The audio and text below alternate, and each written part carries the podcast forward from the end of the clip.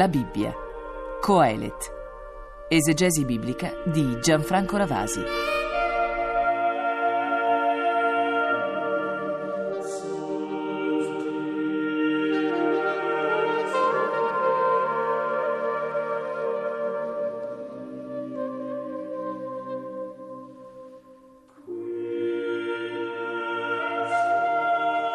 Riprendiamo tra le mani nella nostra lettura della Bibbia il libro di Coelet, un libro che è continuamente una testimonianza di una frase che era stata pronunciata da Oscar Wilde, un scrittore inglese.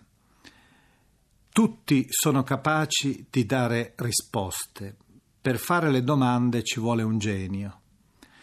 Ecco, Coelet continua a creare delle domande delle interrogazioni. Sono interrogazioni che lacerano, che artigliano la coscienza di chi ascolta.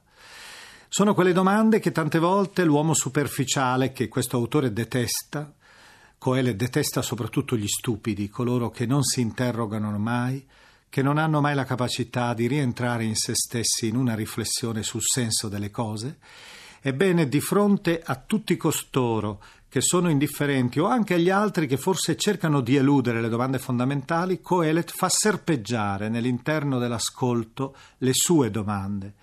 E queste domande sono abbastanza sconcertanti perché rimangono proprio col segno dell'interrogativo, senza mai passare nel segno rettilineo dell'esclamativo.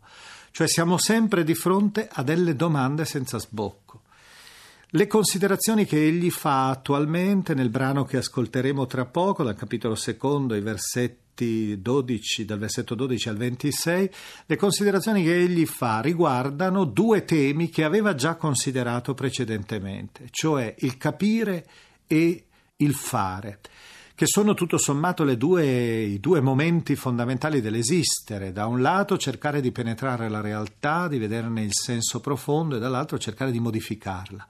Ebbene, Coelet dice, noi non ci pensiamo a sufficienza, perché se noi fossimo in grado di penetrare il nostro comprendere, il nostro agire, scopriremmo che esso è nudo, è vuoto, non ha risultato non ha la possibilità di produrre qualcosa di sensato.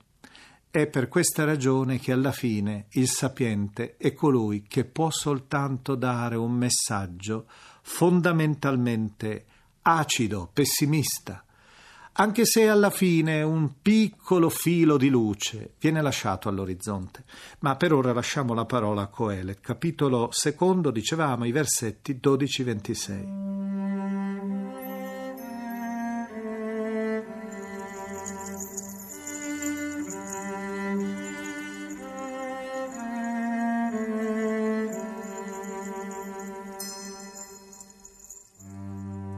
Allora mi sono rivolto a riflettere sulla sapienza e sulla scienza, sulla follia e sulla stoltezza, pensando che cosa farà l'uomo che mi succederà? Farà ciò che è già stato fatto. Mi sono reso conto che la sapienza è superiore alla stoltezza quanto la luce alle tenebre. Il sapiente ha gli occhi bene aperti in testa, lo stolto invece cammina nelle tenebre ma mi sono anche subito reso conto che un'unica sorte toccherà ad entrambi. Allora ho pensato fra me, toccherà anche a me la stessa sorte dello stolto. A che scopo allora sono diventato tanto sapiente? Così ho concluso fra me che anche questo è un'assurdità. Infatti, la memoria del sapiente scompare come quella dello stolto per sempre. Ben presto entrambi saranno dimenticati. Dunque anche il sapiente muore, proprio come muore lo stolto. Ho preso in odio la vita, perché ogni cosa che avviene sotto il sole mi disgusta. Tutto è vanità e agire senza senso. Ho preso a odiare tutta la fatica che compio sotto il sole perché devo lasciare tutto all'uomo che mi succederà. E chissà se sarà sapiente o stolto. Ma è certo che sarà suo tutto ciò che ho fatto con la mia fatica e con la mia sapienza sotto il sole. Anche questo è vanità. Allora la disperazione ha invaso il mio cuore, pensando a tutta la fatica che ho compiuto sotto il sole, perché chi ha faticato con sapienza, con scienza e con impegno, deve lasciare ciò che è suo a un altro, che non ha per nulla faticato. Anche questo è vanità e grande sciagura. Infatti, che cosa rimane all'uomo di tutta la sua fatica e di tutto l'affanno del suo cuore in cui si è affaticato sotto il sole? Sì, per tutti i giorni della sua vita il suo lavoro è dolore e tristezza. Il suo cuore non riposa nemmeno di notte. Anche questo è vanità. Non c'è di meglio per l'uomo che mangiare e bere e godere il frutto delle proprie fatiche. Ma io ho capito che anche questo viene dalla mano di Dio. Chi infatti può mangiare e godere senza di lui?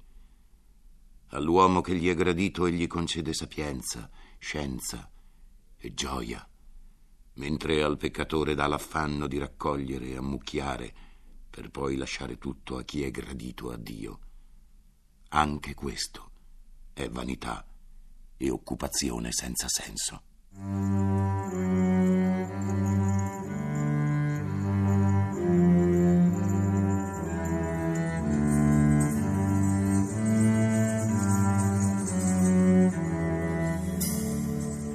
Coelet in questo brano continua a rivestirsi del manto di Salomone, come aveva fatto a partire dalla fine del capitolo primo.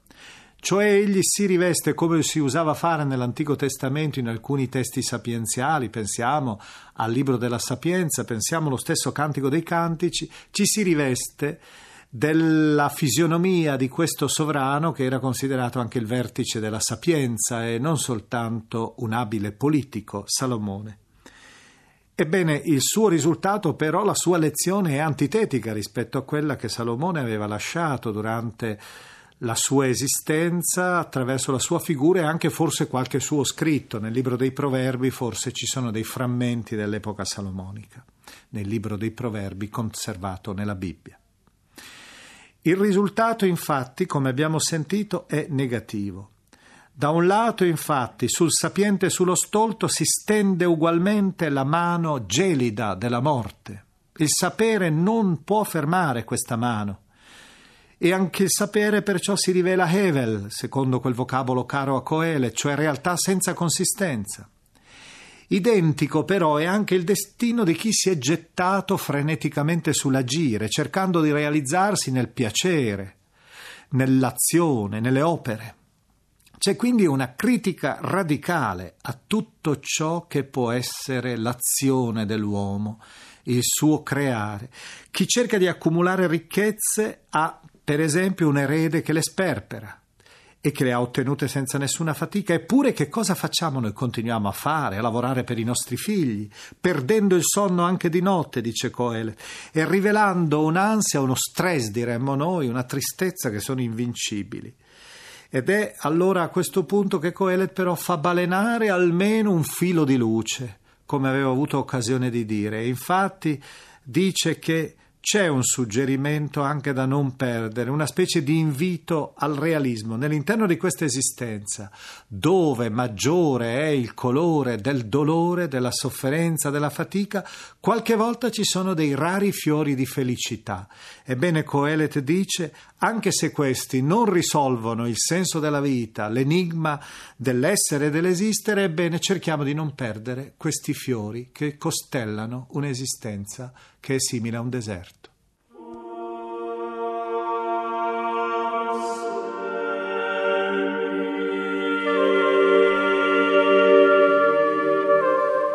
Abbiamo trasmesso La Bibbia, Coelet, esegesi biblica di Gianfranco Ravasi, lettura di Alarico Salaroli.